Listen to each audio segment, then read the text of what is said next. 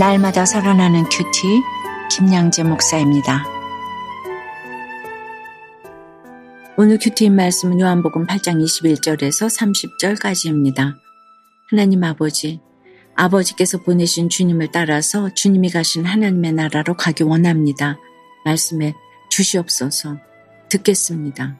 하나님 나라로 가려면 첫째, 100% 죄인이라는 내 주제를 알아야 합니다. 오늘 22절에 보니 예수님의 말씀을 들은 바리새인들이 그가 말하기를 내가 가는 곳에는 너희가 오지 못하리라 하니 그가 자결하려는가? 라고 해요. 이게 무슨 말이죠? 유대인들은 자신들이 택한 백성이기에 하나님 나라에 가는 것을 너무도 당연히 여겼지요. 그러면서도 자살하는 자는 하나님의 저주를 받아 지옥으로 떨어진다고 믿었어요. 그런데 지금 주님이 내가 가는 곳에는 너희가 오지 못하리라 하시니 아니 그럼 지금 예수가 간다는 곳이 지옥인가? 그렇다면 지금 이 사람이 자결을 하려는가? 하는 것이죠. 무슨 얘기를 해도 못 알아듣고 엉뚱한 소리를 합니다. 우리도 이런 지체를 보면 속이 터지죠. 그러나 말씀을 못 알아듣는 사람은 미움의 대상이 아니고 극률의 대상입니다. 늘 그를 품고 위하여 기도하고 우리가 계속 증언하고 또 증언할 수밖에 없지요. 23절에 너희는 아래에서 났고 나는 위에서 났으며 너는 이 세상에 속하였고 나는 이 세상에 속하지 아니하였느니라고 하시는데 이것은 또 무슨 말씀이죠? 주님은 오늘 8장에 이르기까지 줄곧 하나님의 아들이신 자신의 소속과 신분을 증언하셨잖아요. 반면에 우리는 어떻습니까? 24절 말씀처럼 죄 가운데서 죽을 수밖에 없는 우리입니다. 내가 100% 죄인이라는 내 주제를 모르면 영원히 그 죄 가운데 파묻혀서 죽을 수밖에 없습니다. 여러분은 어떠세요? 날마다 큐티를 하면 정말 100% 죄인인 내 주제가 깨달아지세요? 예수를 믿어도 여전히 아비마귀의 욕심대로 행하고자 하는 것은 무엇입니까? 하나님 나라에 가려면 둘째, 하나님이 기뻐하시는 일을 행해야 합니다. 25절에 보니 여전히 주님의 소속과 신분을 모르는 바리새인들은 주님을 향해 네가 누구냐 합니다. 이 질문 속에는 이 사람이 마리아의 아들 목수가 아니냐 하는 비아냥거림이 다분히 섞여 있지요. 그럼에도 주님은 자신에 대해 증언하기를 멈추지 않으세요.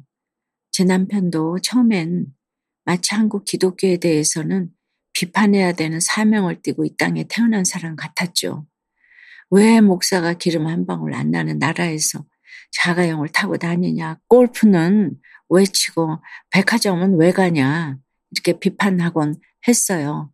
그런데 병원을 하면서 우리도 차가 있어야 되잖아요.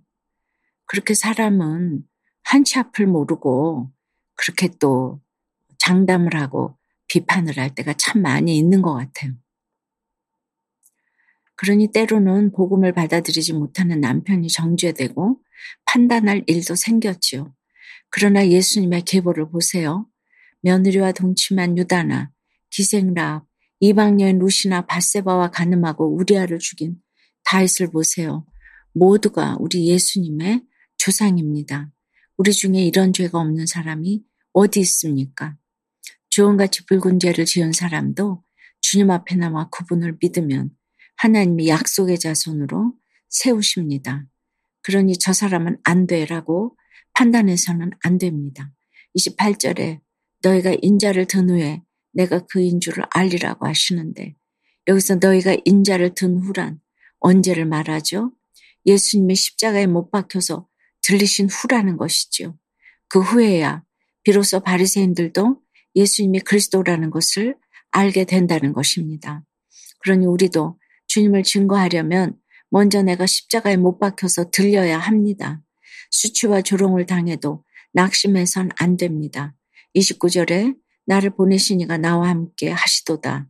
나는 항상 그가 기뻐하시는 일을 행함으로 나를 혼자 두지 아니하셨느니라고 하세요.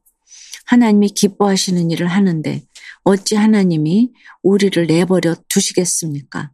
늘 함께 하시는 하나님이십니다. 위로와 힘을 주십니다. 30절에 이 말씀을 하심에 많은 사람이 믿더라고 해요. 아무리 강팍한 남편, 자녀, 이웃일지라도 내가 복음의 씨를 뿌리면 그 다음엔 하나님이 책임지십니다. 적용해 보세요. 여러분은 하나님이 기뻐하시는 일을 행하고 있습니까? 복음의 증인이 되어서 오늘 내가 찾아가야 할 사람은 누구입니까? 그 복음을 전하기 위해 십자가에 못 박혀서 잘 들려 있습니까? 스스로 쓸모없는 인생으로 여기며 살아온 자신을 혼자 두지 않으시고 말씀과 공동체를 통해 사람을 살리는 쓸모 있는 인생 되게 하신 주께 감사드린다는 한 청년의 큐티인 묵상 간증이에요. 왜 결혼 안 해요? 40대 중반인 제가 많이 받는 질문이에요. 그럴 때면 저는 제가 너무 아까워서요 라며 너스레를 떨지요. 하지만 실상은 남자에 대한 신뢰가 없기 때문이에요. 저는 어릴 적 친부에게 성폭행을 당하고 스스로를 태어나지 말았어야 할 존재로 생각했어요. 그러니 누구를 만나도 건강한 교제를 할 수 없었지요. 이런 제 삶에 남은 것은 상처와 원망뿐이었고 그것은 곧 하나님을 향한 불신앙으로 이어졌어요. 그러나 이런 저를 극률히 여기신 하나님은 구속사의 말씀이 있는 공동체로 인도해 주셨답니다. 그리고 믿음의 지체들을 통해 살아있어줘서 고맙다라는 위로를 받게 하셨어요. 무엇보다 예수 믿게 해준 부모가 최고의 부모라는 말씀으로 원망과 자기 연민의 늪에서도 건져주셨죠. 그런데 도무지 이해되지 않던 사건들이 말씀으로 해석되어 평안을 누리던 즈음 하나님은 저를 주일 예배 간증자로 부르셨어요. 그때 저는 수치와 조롱거리가 될 것 같은 두려움에 도망치고만 싶었지요. 하지만 저를 살리신 말씀과 공동체에 대한 신뢰가 있었기에 오늘 28절 말씀처럼 간증하는 것을 하나님이 기뻐하시는 일로 여길 수 있었답니다. 스스로 쓸모없는 인생으로 여기며 불안해하던 저를 혼자 두지 않으시고 말씀과 공동체를 통해 하나님이 쓰시는 쓸모있는 인생 되게 하신 주님 사랑하고 감사합니다. 저의 적용은 예수 믿게 해준 최고의 아버지에게 감사하다고 말씀드리겠습니다. 근친상간으로 힘들어하는 지체를 만나면 제가 어떻게 살아났는지 간증을 전하겠습니다. 입니다. 사랑하는 여러분, 아버지께서 보내신 주님을 따라서 하나님의 나라로 가려면 먼저 100% 죄인인 내 주제를 알아야 합니다.